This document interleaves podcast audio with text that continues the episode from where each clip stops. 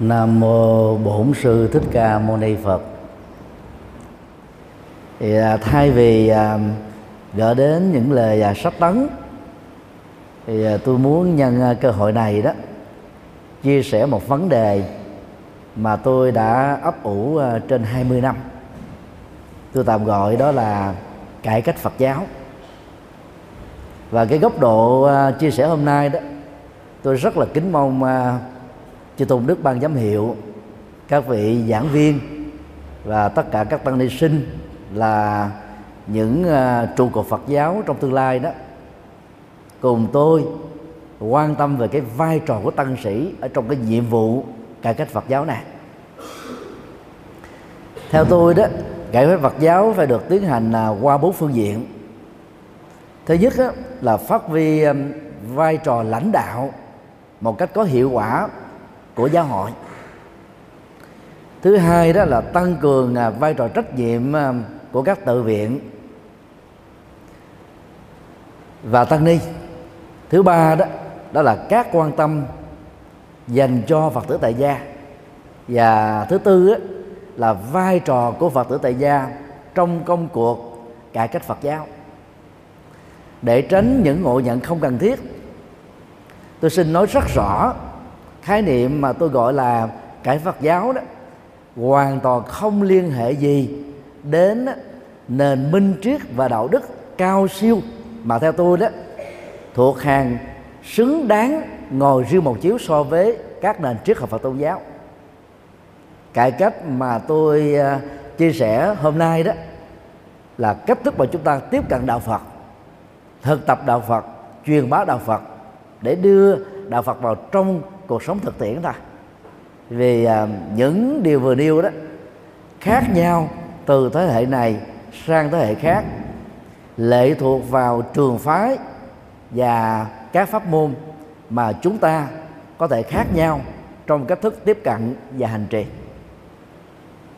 Do đó cải cách phật giáo là làm mới cách thức mà chúng ta tiếp cận nền minh triết đặc biệt của đức phật và truyền bá một cách có hiệu quả và dĩ nhiên là hôm nay thì tôi chỉ xoáy xung quanh à, cái vai trò của tăng ni thôi, theo cách à, suy nghĩ của riêng tôi. Theo à, thống kê của tổng cục dân số và nhà ở trung ương, năm 2009 nước Việt Nam chúng ta có 6 triệu 802 nghìn 318 người theo đạo Phật trên tổng số khoảng 92 triệu dân. Dĩ nhiên là à, lãnh đạo giáo hội Phật giáo Việt Nam và các cá nhân tăng ni đó không đồng thuận với cái thống kê của chính phủ với lý do là có rất nhiều người vì vấn đề tế nhị của chủ nghĩa cộng sản ở Việt Nam trong vấn đề kê khai lý lịch cũng như là hộ khẩu và chứng minh nhân dân. Cho nên trên thực tế nhiều người theo đạo Phật nhưng vì lý do tế nhị đã không ghi rõ tôn giáo ở đây là Phật giáo. Thống kê nhà nước ta dựa vào à, những cái tờ khai lý lịch cá nhân. Và đó là cái con số đó được chính phủ công bố chính thức. So với uh, các tôn giáo khác đó thì chúng ta không hơn họ bao nhiêu. Ngày 18 đến năm 24 tháng 12 2016 tôi và một số chư tôn đức đại diện à, ban giáo dục tăng ni trung ương và học viện Phật giáo Việt Nam ở Hà Nội và Sài Gòn cũng như Cần Thơ cùng với ban tôn giáo chính phủ làm việc với bộ tôn giáo chính phủ tích lan tại thủ đô colombo và các thành à, phố lớn khác như là Kennedy để tiến tới sự hợp tác à, à, bền vững về giáo dục Phật học giữa hai nước và các trường đại học có khoa Phật học hoặc là bộ môn Phật học.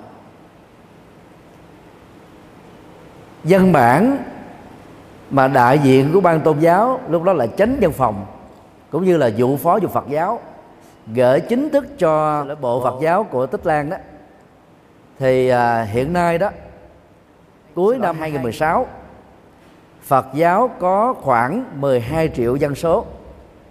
Thiên Chúa giáo có 6,5 à, triệu tín đồ. Cao Đài đó có 2 triệu tư. Phật giáo Hòa Hảo đó, 1 triệu ba Tinh lành á một triệu rưỡi Hồi giáo là 82 ngàn. Thì dầu là một cái thống kê à, mang tính tương đối Nhưng chúng ta không thể phủ định cái thực tại dân số Phật giáo đang bị giảm thiểu tại Việt Nam và trên toàn cầu. Và rộng ra đối với các nước theo Phật giáo Đại thừa trong đó có Trung Quốc, Nhật Bản, Nam Bắc Triều Tiên sự suy giảm dân số mà theo tôi đó, nó đang xuống ở cái cái đáy của đường xin và đây là vấn đề mà chúng ta phải báo động ở mức độ là báo động đỏ. Về à, dân số, tu sĩ Phật giáo, đất nước Trung Quốc có một tỷ tư, nhưng chưa đầy 80 ngàn tu sĩ trên toàn quốc. Do sự sắp nhập uh, Tây Tạng trở thành một tỉnh của Trung Quốc từ năm 1959 ngày nay dân số tu sĩ của Trung Quốc á, được á, là 120 nghìn. Cộng với xin lỗi là nhờ có thêm 40 nghìn các vị tu sĩ của Phật giáo Tây Tạng. Đó là một con số khá đau lòng một cái suy giảm chưa từng có trong lịch sử phát triển 2.000 năm Phật giáo tại đất nước Trung Hoa, vốn được xem là thiên đường của đạo Phật Đại thừa. Nhật Bản thì có khoảng à, 40.000 ngôi chùa. Hiện nay đó, gần 16.000 ngôi chùa không có người làm chủ trì. Mặc dầu đất nước này đã có một cái hướng mở từ nhiều thế kỷ qua, cho phép các tăng sĩ đập lập gia đình. Nhưng mà số lượng á, các vị à, con cháu của các nhà sư đó, đã không còn cái tha thiết để trở thành tăng sĩ nữa. Do cái tình trạng đó 16.000 ngôi chùa, thiếu người, lãnh đạo. Việt Nam chúng ta thì có um, khoảng 17.000 ngôi chùa lớn, vừa, và đa số là nhỏ, về diện tích, và thô sơ về tiện ờ, công ích. Chúng ta chỉ có 42.000 tăng ni là người kinh 10.000 tăng là gốc Khmer tức là Campuchia. Sống dọc theo uh, uh, khu vực đồng bằng sông Cửu Long. Trên tổng số 93 triệu dân mà chúng ta chỉ có 42.000 tăng ni. Với chưa đầy 17.000 ngôi chùa thì tôi cho rằng đây là một cái con số quá nhỏ. Đó là chưa nói đến đó, có những ngôi chùa thuộc về dạng tu viện vài chục vị thậm chí là vài trăm vị cộng tu. Đang khi đó có nhiều ngôi chùa đó thì không có trụ trì, nhất là tình trạng ở miền Bắc và Bắc Trung Bộ. Chúng ta thử đặt ra một câu hỏi, điều gì đã làm cho các phật tử trẻ giảm đi cái thao thức và lý tưởng, không còn muốn trở thành tân sĩ để làm công việc hoằng truyền chân lý và đạo đức cao siêu của Đức Phật? Nếu so sánh với các nước theo Phật giáo Nam truyền Miến Điện dân số thấp hơn Việt Nam đến vài chục triệu, có đến 800.000 tăng sĩ, và đây là nước có tăng sĩ nhiều nhất trên thế giới. Khoảng à, 350.000 ni và 450.000 tăng. Nước thứ hai đó, về dân số tu sĩ là Thái Lan 400.000 tăng ni. Trong số đó có khoảng 250.000 tăng và 150.000 Mechi tức là những vị là nữ tu, tức là bị phủ định cái cơ hội tiếp nhận giới phẩm tỳ kheo ni. Từ nhiều thế kỷ qua đó, vì theo trường phái đại thừa, chúng ta đã vô tình xem các nước như miến điện, thái lan, lào, campuchia, tích lan là những nước tiểu thừa. Và liệt các nước này vào một cái nhóm là tâm địa nhỏ hẹp, phương pháp làm đạo kém hiệu quả, phục vụ một ít lợi ích nhóm. Ở đây đó là sự ích kỷ của người phàm. Chúng ta đã hạ thấp trường phái này từ nhiều thế kỷ qua. Nhưng nói về cái cái độ phát triển bền vững thì Phật giáo đại thừa của chúng ta phải học tập cách giữ đạo và truyền bá đạo có hiệu quả của những nước Nam truyền. Do đó tôi hoàn toàn không hài lòng với cách thức dùng khái niệm đại thừa và tiểu thừa để tự đề cao mình và hạ thấp các trường phái Phật giáo khác. Như vậy, nếu nói theo nghĩa đen thì các nước Phật giáo Nam truyền phần lớn dân số đó là 90 cho đến 95% là Phật tử. Và có số lượng tu sĩ rất là cao như vừa nêu. Thì họ mới đích thực là đại thừa. Vì là họ là cổ xe lớn, chuyên chở được là chín mươi mấy phần trăm dân số của đất nước. Còn chúng ta là tự đề cao mình là đại thừa.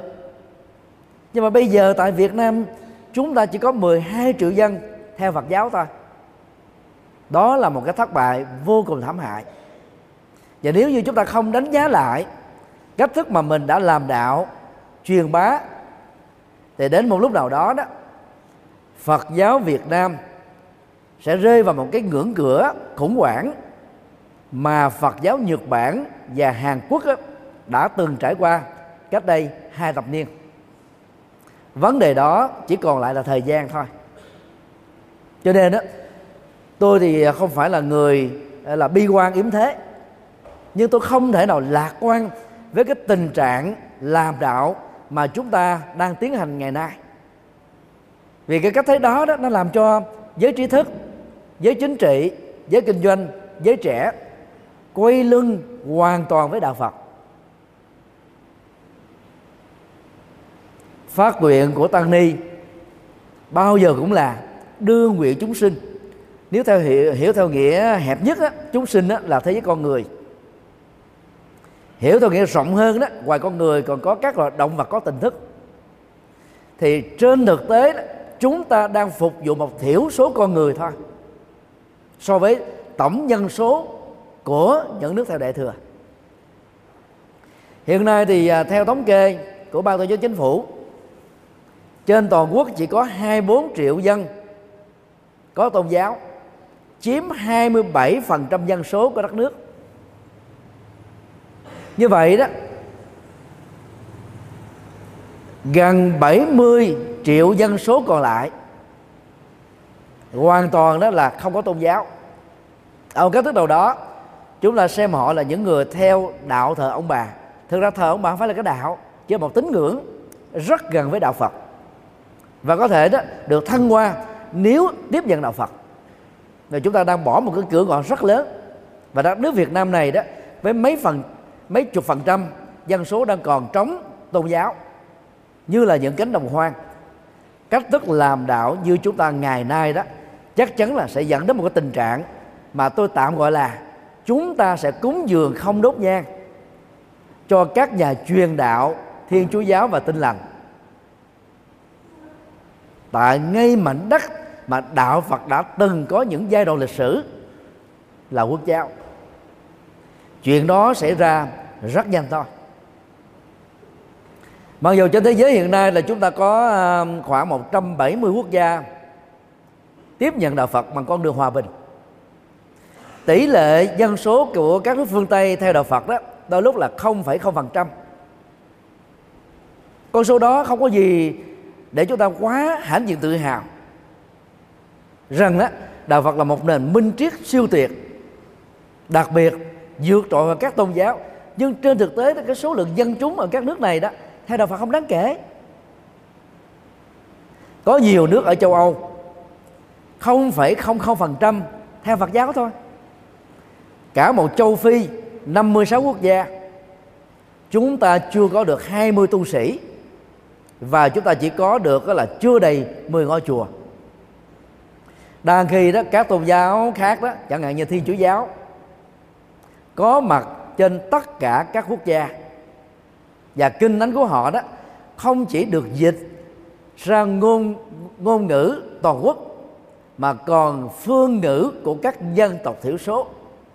Về phương diện này đó, chúng ta còn một cái khoảng cách rất lớn với tôn giáo bạn.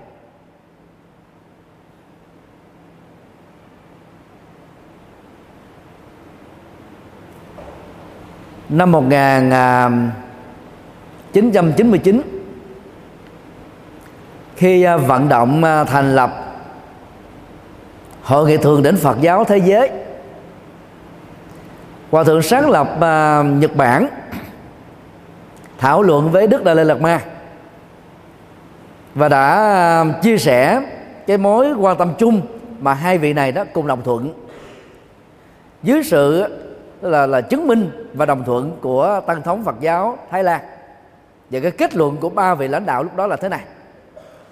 Toàn bộ sự thất bại về giảm thiểu dân số Phật giáo trên toàn cầu lệ thuộc hoàn toàn vào cách thức làm đạo của tăng ni.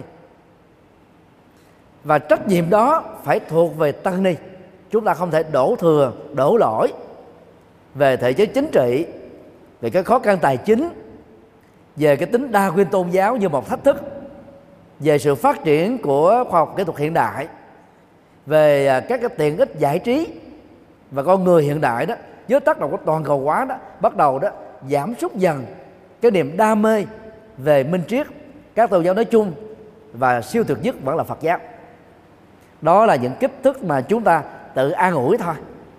Chứ nó không phải là là là cái nghiêm túc để chúng ta tìm ra những giải pháp thích hợp nhằm cứu vãn cái tình trạng gọi là tụt giảm dân số quá đau buồn như hiện nay.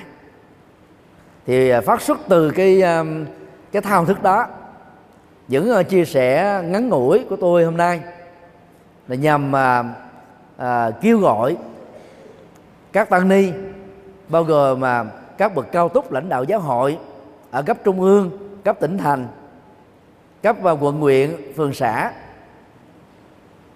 Và tất cả các tăng ni trẻ hãy đề cao vai trò thiên sứ của Phật giáo.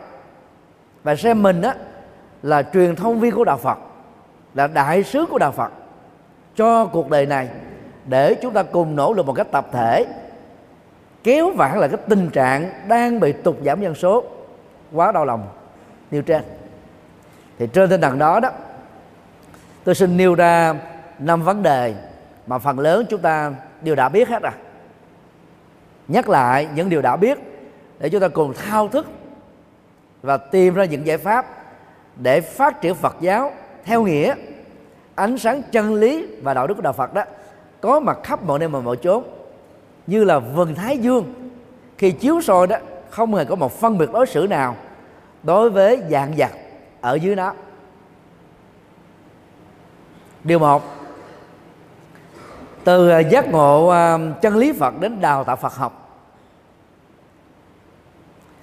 Trong kinh à, Trung Bộ, nhiều lần Đức Phật đã tự sự về lý tưởng xuất gia của ngài.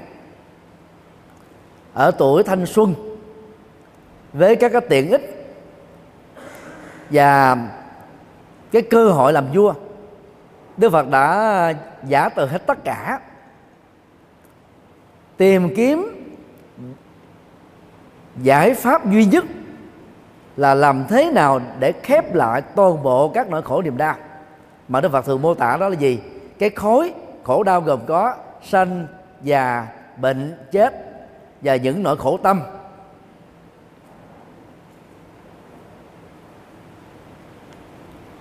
Cũng từ à, động cơ này đó, sau khi giác ngộ Đức Phật khích lệ đó, con đường xuất gia nên phát xuất từ lý tưởng giác ngộ chân lý Phật.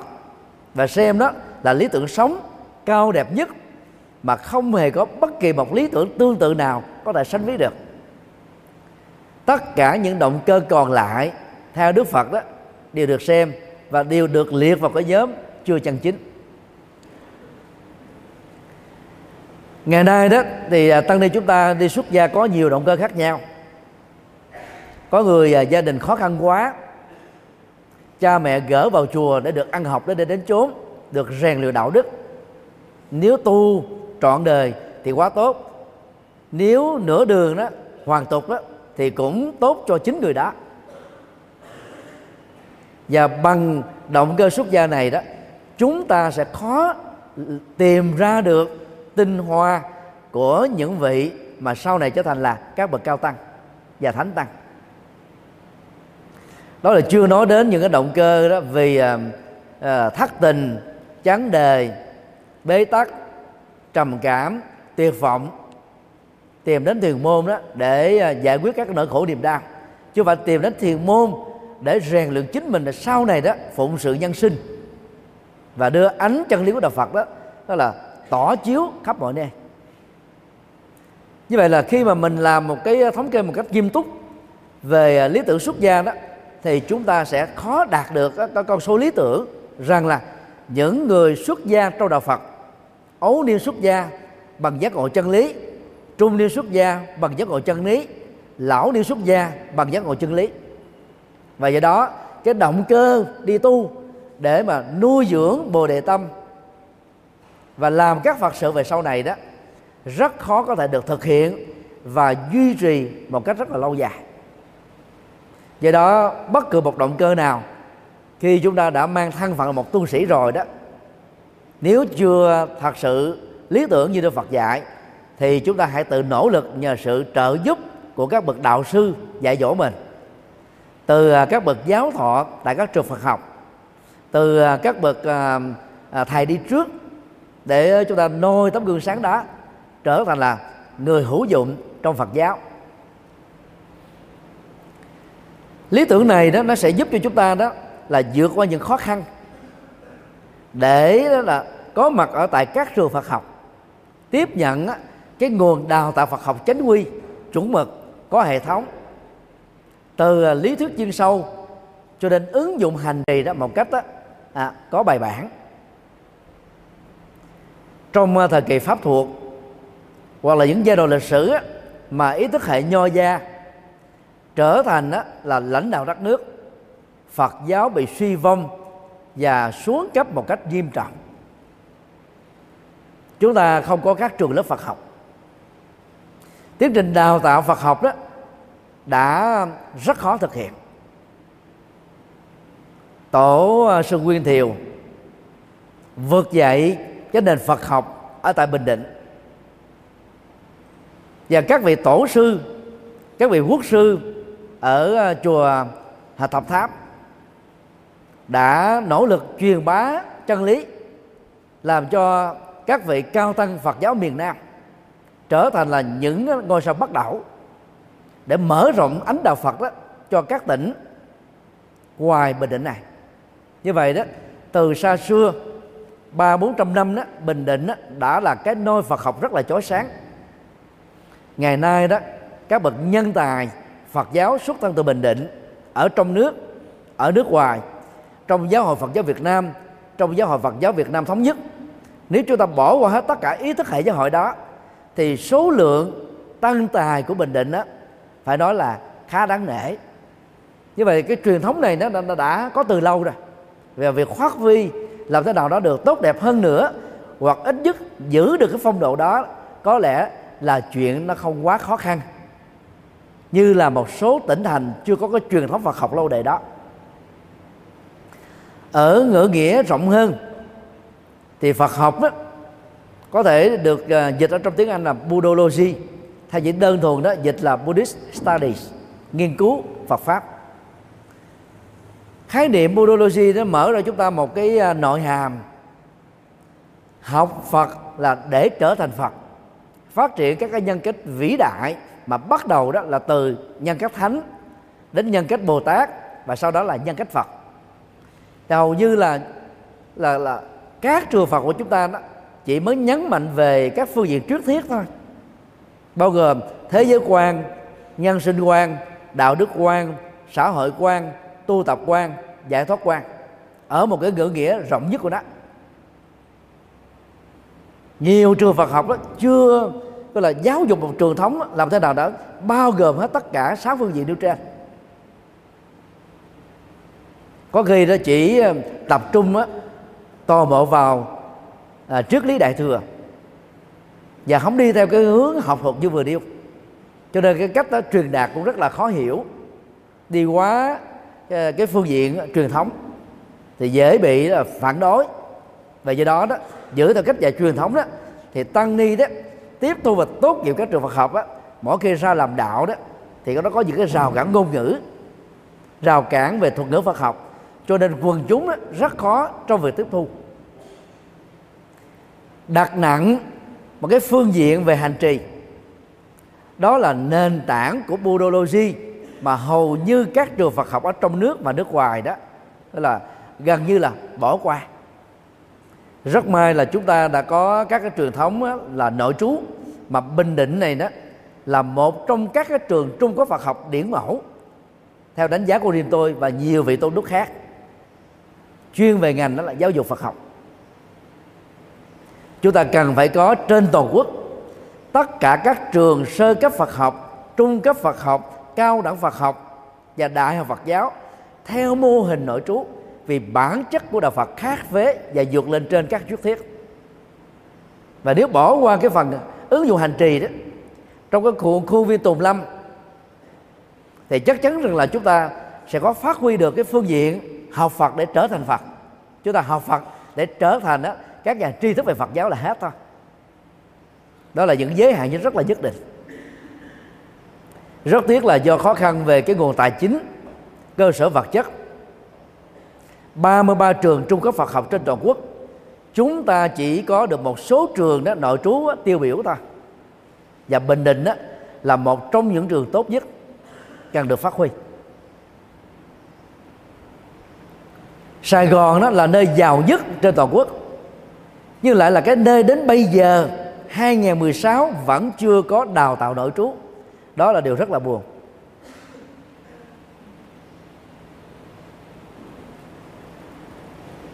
Tôi cũng xin à, mở một cái dấu à, hoặc đơn nhỏ. Năm à, 2012 tôi được à, hòa thượng trưởng ban giáo dục tăng ni trung ương chiếu cố mời làm phó ban giáo dục và đặt trách về việc lên kế hoạch cải cách nền giáo dục Phật giáo. Thì lúc đầu tôi đề xuất là hệ thống trung cấp nên giảm lại còn một năm. Nhấn mạnh đến phương diện hành trì về giới luật về thiền định về trí tuệ đào sâu vào các nghi thức độc tụng học và, và khái luật Phật giáo và làm thế nào đó để giúp cho các vị tu sĩ trong vòng một năm xuất gia thôi trở thành là những cốt cách đặc biệt và vượt trội hơn người tại gia về phương diện đạo đức và trí tuệ.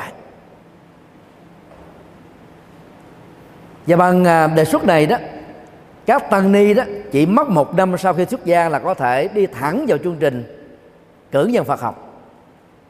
Nếu à, ai không may mắn đậu thì có thể theo học cái lớp đó là cao đẳng được đào tạo liên thông. Như chẳng may đó là lãnh đạo của à, ban giáo dục tăng ni trung ương đó, không có thông qua. Vì rất nhiều ban trị sự ở các tỉnh thành sau nhiều chục năm nỗ lực đó mới thành lập được cái trường trung cấp. Bây giờ nếu mà đào tạo như thế đó thì sau đó lấy cái gì để đào tạo nữa?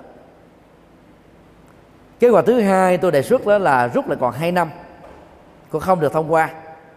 Sau đó lãnh đạo của toàn bang đó thống nhất ở 3 năm và dựa vào chương trình của trung cấp Phật học tại thành phố Hồ Chí Minh, Hà Nội và Huế tôi rút lại 3 năm loại trừ những cái môn tức là trung lặp và chương trình này đó đã được à, thông qua vào à, năm à, 2009 và hiện nay đó, thì ban giáo dục tăng ni đang mời gọi các vị giáo thọ của các trường cùng mà quan hệ hợp tác để sớm hoàn tất cái bộ giáo trình trung cấp Phật học trên toàn quốc.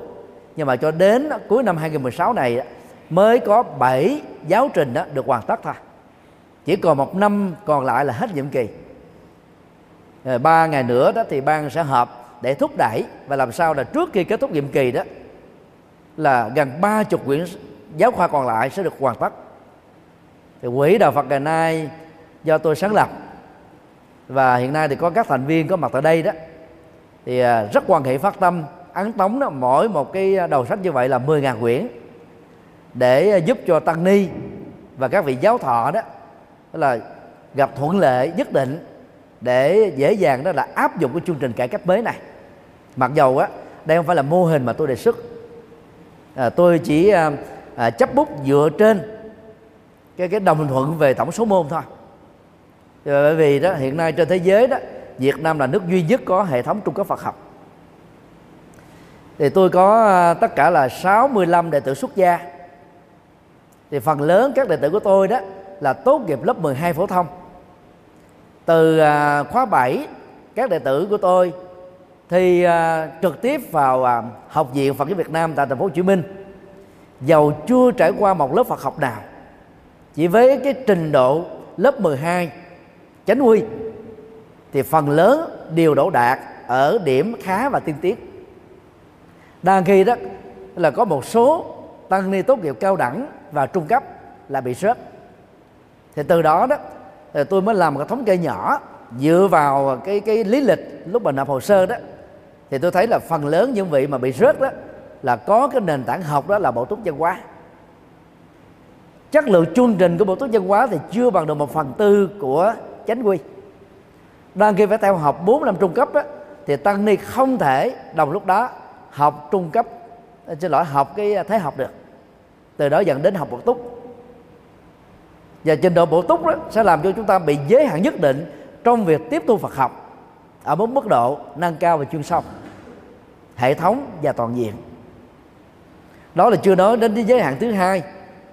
Trải qua 2 năm trung uh, sơ đẳng 4 năm uh, trung đẳng bây giờ còn lại là 3 năm là 2 đến 3 năm cao đẳng 4 năm uh, cử nhân 3 năm thạc sĩ 2 đến 5 năm tiến sĩ. Thì khi tốt nghiệp á tiến sĩ Phật học trung bình tuổi của chúng ta đó là 35 đến 40 à. Quá già. Đang kỳ thế giới này đó tốt nghiệp tiến sĩ Phật học á, chỉ ở độ tuổi 26 đến 28 thôi. Như vậy á, về phương diện à, à, à, tuổi tác đó thì nền Phật học chúng ta bị lỗi thời. Và thua rất xa với Thái Lan, Miến Điện, Tích Lan, Lào, Campuchia. Đó là là là lý do mà tôi đề nghị là cần phải có thay đổi cải cách về giáo dục Phật giáo. Để cứu vãn cái tình trạng đó. Nhưng mà dân chủ nó có cái giới hạn, dân chủ thì dựa vào cái biểu quyết theo đa số. Và biểu quyết của chúng ta qua nhiều lần họp là như tôi vừa chia sẻ. Kết quả là chúng ta vẫn dừng lại ở chỗ chương trình trung cấp gồm có 3 năm. Đang khi bên ngoài đó tốt nghiệp trung cấp chỉ học một năm nữa là có cao đẳng. Tốt nghiệp cao đẳng chỉ học hai năm rưỡi là có cử nhân chúng ta chưa có được cái hệ thống đào tạo liên thông như vừa nêu. Cho nên nó đốt cháy rất cho nên là nó, nó tạo ra cái sự dư thừa rất nhiều thời gian và học trung lập dẫn đến tình trạng là học bảo hòa. Nhiều tăng ni ngờ rằng mình đã hiểu vấn đề nhưng mà thực tế là hiểu chưa sâu. Do về tình trạng học lại. Như vậy thì à, ý tôi muốn nói rằng đó làm thế nào một mặt đó, mình nuôi dưỡng cái lý tưởng phát tâm xuất gia, ngay cái tuổi ban đầu. Và cần phải nỗ lực đến các trường Phật học, giàu gặp rất nhiều các khó khăn. Để học hoàn tất mà theo tôi đó, các vị tu sĩ tối thiểu phải có cái trình độ cao đẳng Phật học. Chuẩn hơn nữa đó là cử nhân. Chùa giác ngộ 65 đệ tử xuất gia của tôi tôi đều áp dụng theo quy trình này. Xuất gia, tôi cho đi học liền nhưng mà thọ giới tỳ khưu và tỳ khưu ni đó là phải xong mới là cử nhân Phật học. Cho nên đó, các đệ tử của tôi thường là thọ giới muộn nhưng mà được học sớm.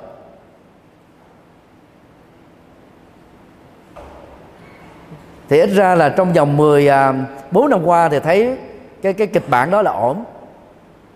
À, các chú các cô tốt nghiệp á, rất là khiêm tốn bình dân giản dị. Vì cái giới phẩm thấp á nó làm cho chúng ta dễ khiêm tốn lắm.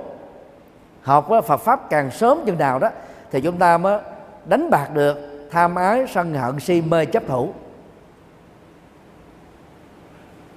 Rất tiếc là do cái tác động của các ban trị sự. Sau khóa 6, khóa 7, khóa 8 học viện à, tại à, thành phố Hồ Chí Minh á, phải trở về trở về với mô hình cũ à, để tuyển sinh cử nhân Phật học để bắt buộc phải có trung cấp có thời gian tôi làm mà phó thư ký cải cách chương trình đó, tại học viện này đó. Thì tôi đã mạnh dạng chủ trương như thế và được lãnh đạo của học viện thông qua. Mặc dù gặp khó khăn á, về phía chính sách của ban tổ giáo chính phủ những cái phản đối rất kịch liệt của một số các ban trị sự trên toàn quốc và à, những cái không đồng thuận của hội đồng trị sự. Nói như vậy không phải là mình than giảng nói để cho thấy là chúng ta đang gặp những cái khó khăn từ phía trong nội bộ do các cái quan điểm cách tiếp cận về cái mô hình Phật học là khác nhau. Như tôn đức của chúng ta đã phần lớn là được học cái hệ thống cao đẳng Phật học ở trong nước. Và sau này khi à, đạt vận hạnh ra đề vào năm 64 đó thì hệ thống cao đẳng đó là tiếp tục đó, được đào tạo song song. Cho nên là khi mà mình được à, à, lớn lên trong một truyền thống nào đó chúng ta dễ làm quen với hệ thống đó và cảm thấy có xa lạ với những hệ thống khác với nhất là những truyền thống được đào tạo ở nước ngoài. Tôi rất mong là đến lúc nào đó đó, cái cái truyền thống của chúng ta đã được rút ngắn thời gian. Học tinh ba, học phương pháp để học sâu và có tính sáng tạo. Nhờ đó đó, việc ứng dụng hành trì theo nghĩa Phật học là học làm Phật đó, được diễn ra đối với các tăng ni ở trong các môi trường Phật học trên toàn quốc dưới hình thức nội trú. Điều hai, từ à, đạo đức thanh cao đến à, đời sống thánh thiện trọn đời. Bất cứ một người đại gia nào đó khi à, tiếp nhận năm điều đạo đức Phật dạy, không giết người, bảo vệ hòa bình, không trộm cắp, chia sẻ sở hữu không ngoại tình chung thủy vợ chồng. Không lừa dối nói lời chân thật lời hòa hợp lời lịch sự lời hữu ích. Không rượu ma túy giữ sức khỏe để chăm sóc cho người thân. Đều có thể trở thành những người có đạo đức thanh cao. Nền tảng đạo đức thanh cao đó còn được à, đức phật à, à, hướng dẫn dưới ba cái cái cái phương diện hỗ trợ. Đó là tình nguyện kết thúc các điều bất thiện ngược với luật pháp, nỗ lực để phát huy các điều thiện ích và làm hai việc đó bằng động cơ và lý tưởng là cao quý, vô ngã, vị tha. Như vậy đó, khi một vị cư sĩ nam hay nữ, giác ngộ chân lý Phật đà, phát tâm đi xuất gia và được đào tạo trong một môi trường Phật học chuẩn mực như là trường Phật học Bình Định này đó, thì tôi tin chắc rằng là đạo đức thanh cao của các vị xuất gia đó giàu là sa di sa di ni thức so ni. Chắc chắn là phải vượt trội hơn người tại gia một cái đầu về đạo đức. Khi à, tiếp nhận à, giới phẩm à, tỳ khu và tỳ khu ni, cái sự vượt trội đó nó được nâng lên thêm một cấp độ nữa. Và để làm công việc đó đó, thì Đức Phật đã lập ra một truyền thống chưa từng có trong lịch sử tư tưởng tôn giáo của nhân loại. Đó là để trở thành thánh nhân, hoặc là trên con đường để trở thành thánh thiện. Thì các vị xuất gia theo trường phái à, giác ngộ của Đức Phật cần phải hiểu rõ thực tập chuyển hóa làm thế nào đó để kết thúc vĩnh viễn tan ha thường được dịch trong hán việt là tham ái thì gồm có dục ái hữu ái vô hữu ái. Chúng ta dịch từ à, tan ha thành là ái dục nó không có chuẩn. Ái dục chỉ là một phần nhỏ của à, à kama tan ha tức là dục ái bao gồm tình yêu và các hoạt động tính dục.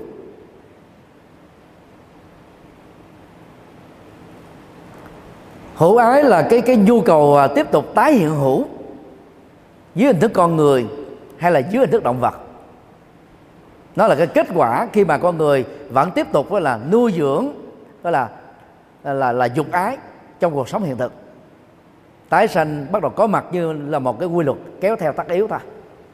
Còn vô hữu ái là cái cái cái tình trạng tuyệt vọng, chán nản, kiếp sau không muốn làm người, làm cây thông đứng giữa trời mà reo, hoặc ở một mức độ đơn giản hơn, có nhiều người ta hận Việt Nam mà, đó là kiếp sau tôi không muốn làm người Việt Nam, chẳng hạn thế nó cũng là một cái dạng là là vô hữu ái.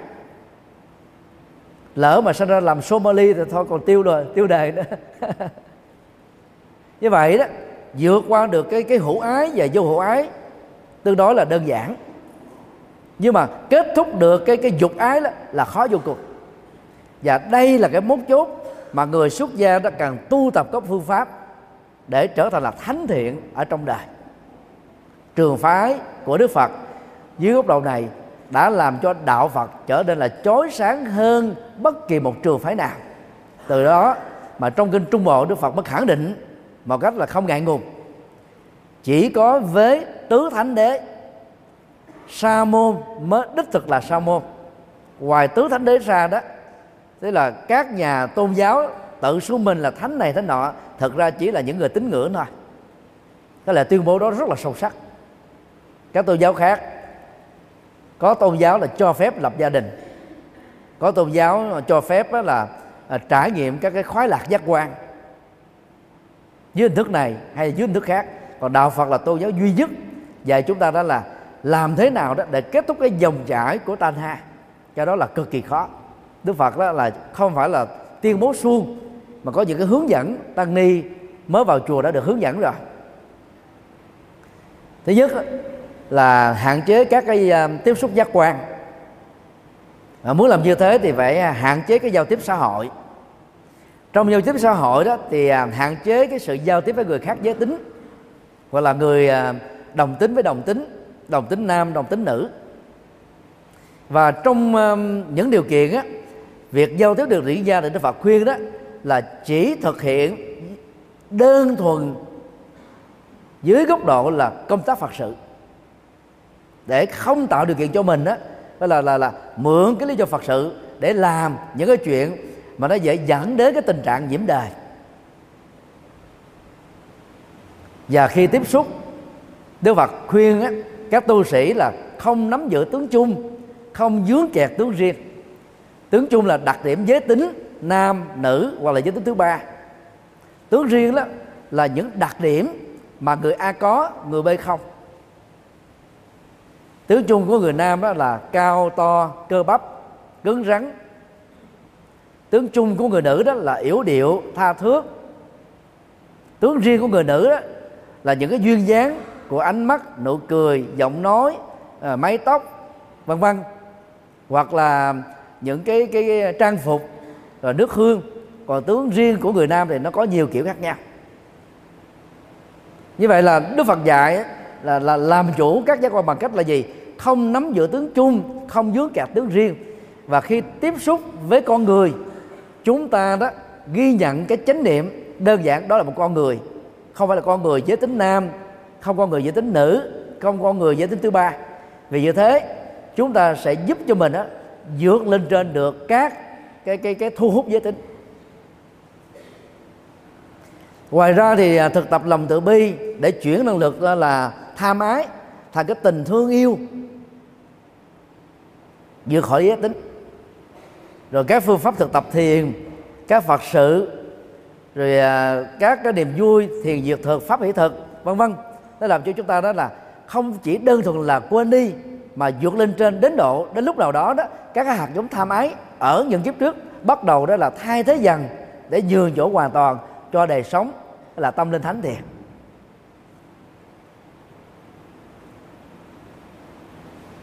hơn một phân nữa tăng sĩ của Phật giáo Tây Tạng. Hơn 3 phần tư của các vị tăng sĩ Nhật Bản. Một số tỉnh thành của Việt Nam như là Tây Ninh, Bà Rịa Vũng Tàu, Bình Dương và một số ờ, huyện của Sài Gòn, rồi là Tiền Giang ờ, Bến Tre, Mỹ Tho, vân vân. Thì cái trường phái tăng tăng đó, theo cái phong cách của Nhật Bản đó bắt đầu cũng đã xuất hiện thì tôi tạm gọi đó là cái cái cái xu thế là thế tục quá thế tục quá hiểu theo nghĩa rộng đó đó là tách rời cái ảnh hưởng của tôn giáo khỏi chính trị giáo dục văn hóa xã hội. Mà vào à, thế kỷ thứ 18 phương Tây đã làm. Ở cái cái ngữ nghĩa hẹp hơn đó thế tục quá tấn công vào trong các tôn giáo bao gồm cả đạo Phật nó làm cho đời sống đó, thiên liêng thánh thiện thánh vĩ của những vị tu sĩ đó bắt đầu bị giảm giảm sút dần do ảnh hưởng của toàn cầu hóa của đời sống vật dục của chủ nghĩa hưởng thụ của cái điều tiện tiện ích đó, cho là các cái thỏa mãn mang tính giác quan. Cho nên là tu ở trong thời hiện đại này thách đố về các phương diện đó cao hơn là tu vào thời xưa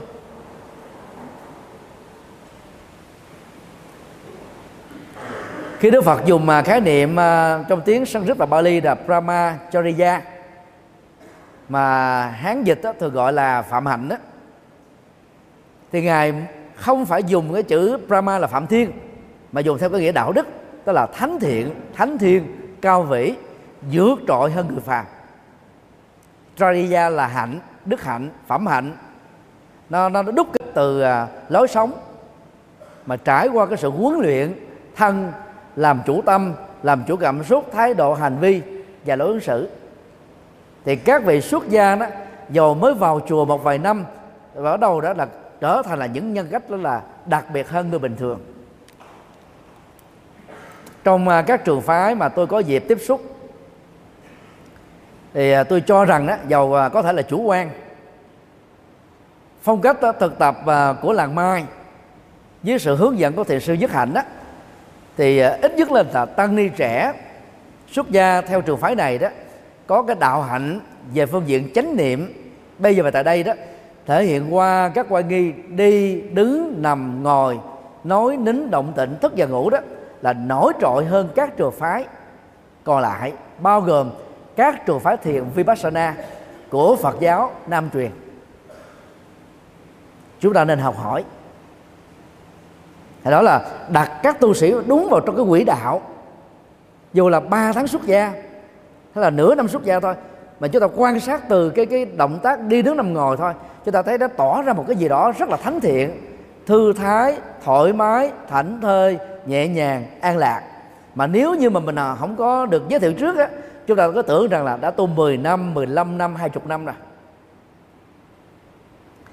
lần đầu tiên um, tôi tiếp xúc với uh, sư ông um, Nhất Hạnh là năm 1997 lúc đó tôi vận động uh, mấy chục tăng ni đang học Ấn Độ lúc đó đến um, để à, giao lưu với thiền sư. Và cùng đi với thiền sư Nhất Hạnh đó thì có là hai mươi mấy vị mà xuất gia nhiều nhất đó là năm 91 phần lớn là năm 94 tức là sau 3 năm thôi. Sau cái phần à, chia sẻ pháp thoại chính. Phần vấn đáp á, thì sư nhất hạnh á, là chỉ định từng câu hỏi một cho các đệ tử mới xuất gia có 3 năm để hồi đáp lại những vấn nạn mà giới trí thức ở tại Ấn Độ đặt ra. Ấn tượng đó đến bây giờ tôi vẫn chưa quên. Tức là khi mình à, thực tập theo con đường thánh thiện đúng cách đó, thì cái sự chuyển hóa thân tâm nó diễn ra rất là nhanh chóng chứ không phải là chờ 10 năm 20 năm 30 năm. Giống như mình uống thuốc. Đúng thuốc là nó có tác dụng liền, hết bệnh liền. Còn không đúng thuốc là uống hoài, mà bệnh vẫn còn y nguyên, thậm chí nó có thể nặng hơn. Đó là chưa nói đến những cái tác dụng phụ của thuốc nữa, nhất là thuốc tây như vậy, khi đi theo cái khuynh hướng à, Brahmacharya, thánh thiện về đạo đức, trên nền tảng thánh thiện về giới hạnh, mà giới hạnh ở đây được hiểu là gì? Vượt qua tham ái thì các vị xuất gia mà lệ thế nhất là những vị đồng ấu đó sống trong một môi trường tùng lâm chuẩn mực một trường Phật học chuẩn mực đó, thì tôi tin rằng đó là cái chất liệu tâm linh của các vị như thế đó sẽ vượt trội hơn là những người bình thường. Chắc chắn thôi. Điều đó là khó thật nhưng khó không có nghĩa là không làm được. Cho nên khi ờ, mỗi khi ờ, các anh em trẻ cảm thấy ờ, nó có những cái thôi thúc nội tại như là những cái tàn dư của các hạt giống tan tanha. Thì ờ, chúng ta nên soi chiếu mình với những cái tấm gương chói sáng về giới hạnh. Chứ lúc đó mà mình soi chiếu mình với các nhà sư tu giao duyên của Thái Lan, Lào, Campuchia thì chúng ta dễ có lý do rằng là tôi không cần thiết phải tu nữa. Tôi trở thành là người tại gia giữa năm điều đạo đức sống phụng sự Phật pháp tăng là đủ rồi. Phải nêu cái lý tưởng cao quý đó đó. Rồi phấn đấu thì đến lúc nào đó chúng ta sẽ thành công được. Và trở thành là các tăng, tăng sĩ chói sáng. Điều ba từ văn tuệ đến tuệ giải thoát. Văn tuệ trong tiếng Bali là Sutta Yama Banya là trí tuệ đạt được do chúng ta nghe nhiều về Phật pháp, đó là dịch sát nghĩa. Thì ngày xưa, thời Đức Phật là 26 thế kỷ trước đó, giáo dục chủ yếu là gì? Học từ việc lớn tai nghe Sutta là nghe. Và Upanishad ở trong trường phái triết học của Bà La Môn giáo, với 108 tác phẩm đó, có nghĩa đen là gì? Ngồi kế cạnh thầy để nghe những lời minh triết tôn giáo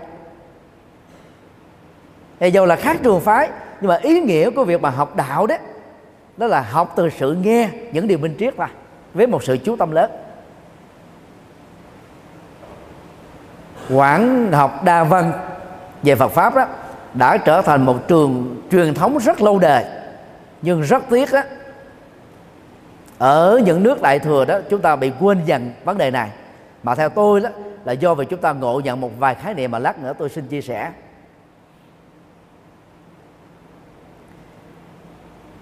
Trong à, 38 yếu tố à, dẫn đến sự giác ngộ được Phật giáo nam truyền là chủ sướng đó. Trí tuệ được lặp lại đến mấy lần đa văn ít nhất cũng được hai lần. Trong bảy yếu tố bậc thánh đó, thì bác học đa dân là yếu tố không thể thiếu. Và nếu đối chiếu lại các bậc à, thánh giả thời đức phật chúng ta thấy là năm vị thánh a lán đầu tiên tại sao các ngài lại không chói sáng ở trong tăng đoàn? Đang kia học trò của một trong năm ngày đó lại chói sáng hơn đó là tôn giả xá lợi pháp và một kiền liên. Hai vị này đó là đệ tử của a la hán à, mã thắng tức là gọi đức phật bằng sư ông. Truyền thống kinh tạng Bali Đức Phật gọi ngài Xá Lợi Phất là tướng quân chánh pháp nói ngôn ngôn ngữ hiện đại đó là cánh tay phải của Đức Phật.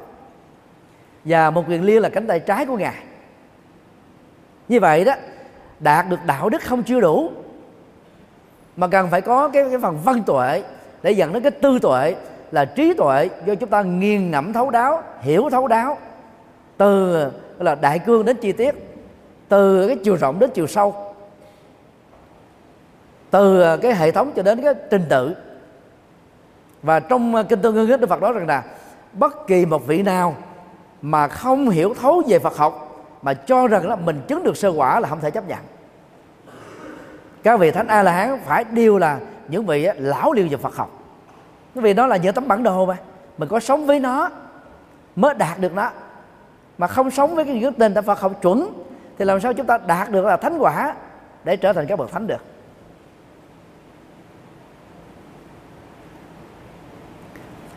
Tội giải thoát ở trong tiếng Bali gọi là Panya Vimukti. Vimukti là giải thoát. Hiểu rộng ra đó là giải phóng mình khỏi các nỗi khổ niềm đau mà phương pháp thực hiện theo Đức Phật đó là bằng trí tuệ, cho nên gọi là tuệ giải thoát. Rất tiếc là truyền thống của Đức Phật đó đã không được, gọi là, nhấn mạnh một cách đúng nghĩa ở các trường phái đại thừa theo phong cách của Trung Quốc qua 10 tông còn trường phái đại thừa tại Ấn Độ thì rất là chuẩn nha. Nó có hai trường phái chính thôi. Hoặc là đi về triết học tánh không Suyata Vada hoặc là đi về cái triết học đó là tâm lý Vinaya Vada hai trường phái này để phát triển về tuệ giác dựa vào các cái bản kinh lớn của đại thừa như là kinh bát nhã ba la mật hoặc là kinh lăng già. Nhưng mà đại thừa khi mà du nhập vào trung quốc á, mặc dù hai tông phái này vẫn còn lại nhưng phần lớn chỉ là cái truyền thống thôi chứ không có cái ảnh hưởng lớn rộng ở trong đất nước này. Ba trường phái phổ thông nhất đó là thiền tông tịnh độ tông mật tông. Thiền tông thì nhấn mạnh ngày xưa đó là à, kinh lân già. Đến thời của lục tổ hoài năng á xin lỗi à, ngũ tổ hoàng mai thì đến kinh năng đoạn kim cang bắc nhã ba la mật về sau này đó khi mà ra các cái chi phái đó thì nhấn mạnh đến bát nhã tâm kinh. Thì đó là một cái cái cái triết lý đi theo cái dạng mà uh, reductionism. Tức là là là giảm thiểu dần giảm thiểu dần đến độ đó. Chỉ còn một bài kinh được xem là kinh pháp môn thôi. Còn tịnh độ tông đó, thì lúc đầu có kinh a di đà. Về sau mở rộng thêm quán lượng thọ vô lượng thọ niệm phật ba la mật. Và một số phẩm ở trong kinh hoa nghiêm còn mật tông á thì giới hạn lại ở các kinh thần chú và sau này rút lại là các câu thần chú.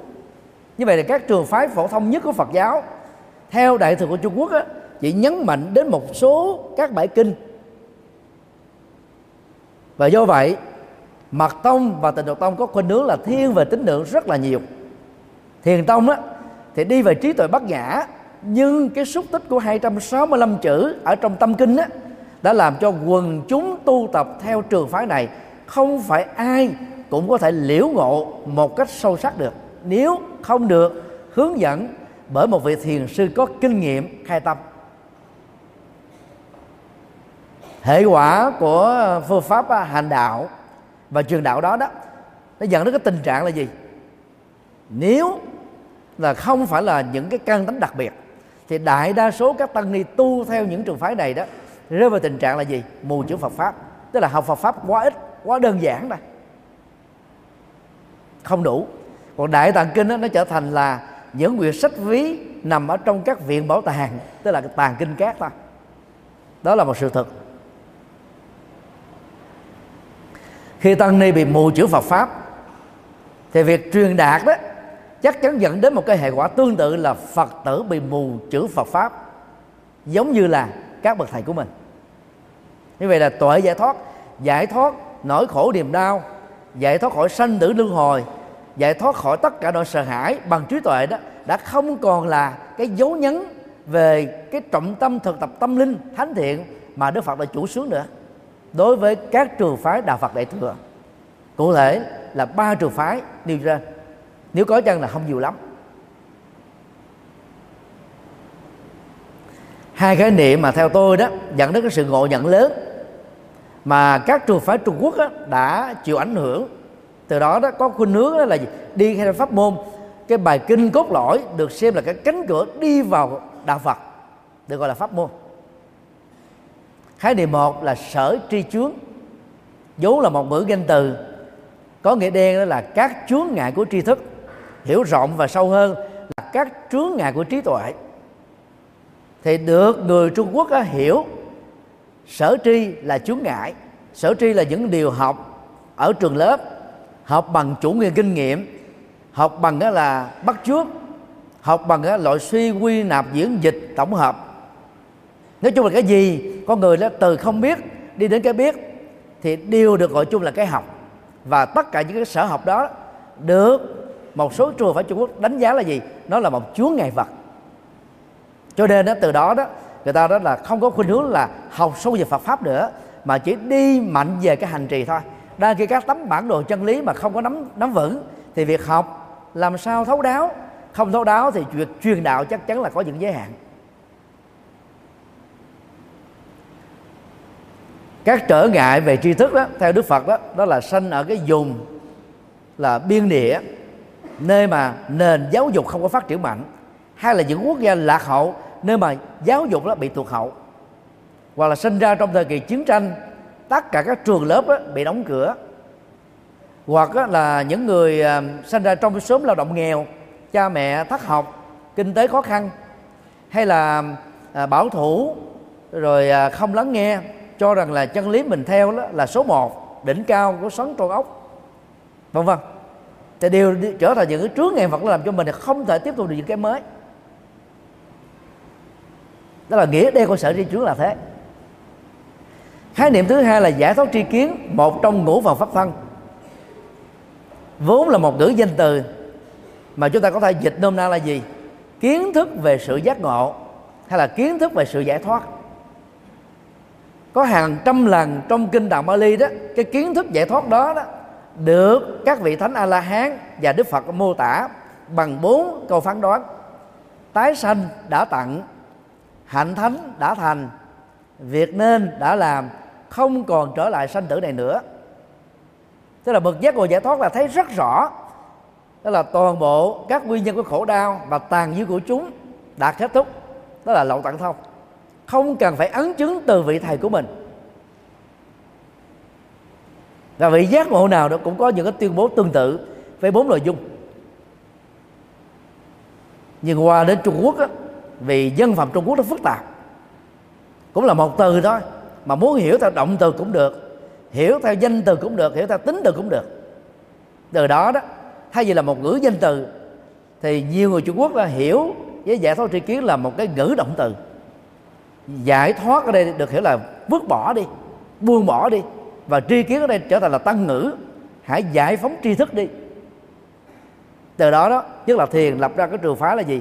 Là giáo ngoại biệt truyền bất lập văn tự trực chỉ nhân tâm kiến tính thành phật. Đây là một chủ trương mà các trường phái phật giáo nam truyền không thể nào chấp nhận được vì chúng ta là những người đi theo phật mà không dựa vào kinh điển phật mà lại tự đề cao cái quan điểm của cá nhân mình thì chắc chắn rằng là chúng ta sẽ bị giới hạn về trí, trí tuệ thôi. Nhưng mà đối với thiền tông của Trung Quốc đó, nó được xem là một cái chủ trương rất là táo bạo và nhiều vị tổ sư thiền á, còn cho rằng đó là đi theo kinh điển Phật giáo là nhai lại cái đàm giảng của người đi trước. Có lẽ về phương diện này đó, thì không có có là trường phái nào của Phật giáo lại táo bạo như là thiền tông. Và dĩ nhiên là rất khó chấp nhận được. Đó là cái bất đồng giữa các cái cái khuynh hướng thực tập Phật pháp để dẫn đến các cái sự khác biệt về truyền bá Phật pháp.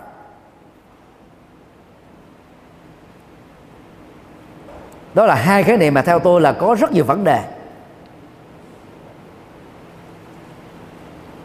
Từ đó đó là cái cái à, phát huy về à, văn tuệ để đạt được cái tuệ giải thoát. Đã bị mất dần chỗ đứng ở trong các trường phái đại thừa theo phong cách Trung Quốc.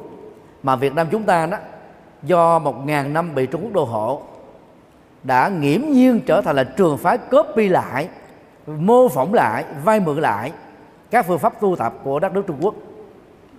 Cho nên đó chúng ta thừa hưởng luôn những cái ngộ nhận đó. Do đó nó dẫn đến những cái tình trạng mà cái mặt mạnh về tri thức của tu sĩ, nó trở nên là kém hơn các vị là linh mục ở trong thiên chúa giáo.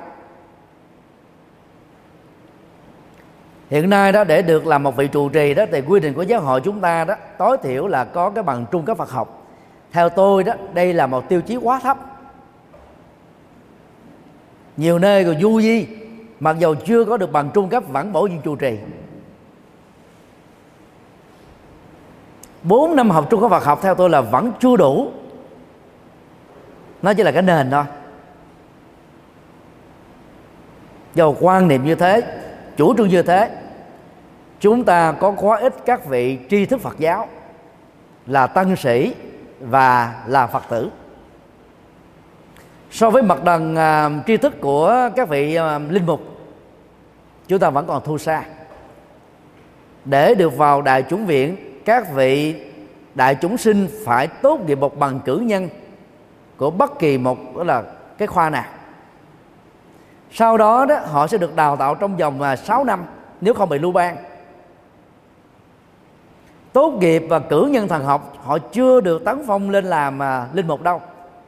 Họ sẽ được à, cử về một giáo sứ làm vai trò phó tế cho một vị linh mục chánh sứ ở trong một nhà thờ tối thiểu là 6 tháng để được chấm điểm để trải nghiệm các thực tập. Mà trong đạo này nó gồm có 7 bí tích tôn giáo.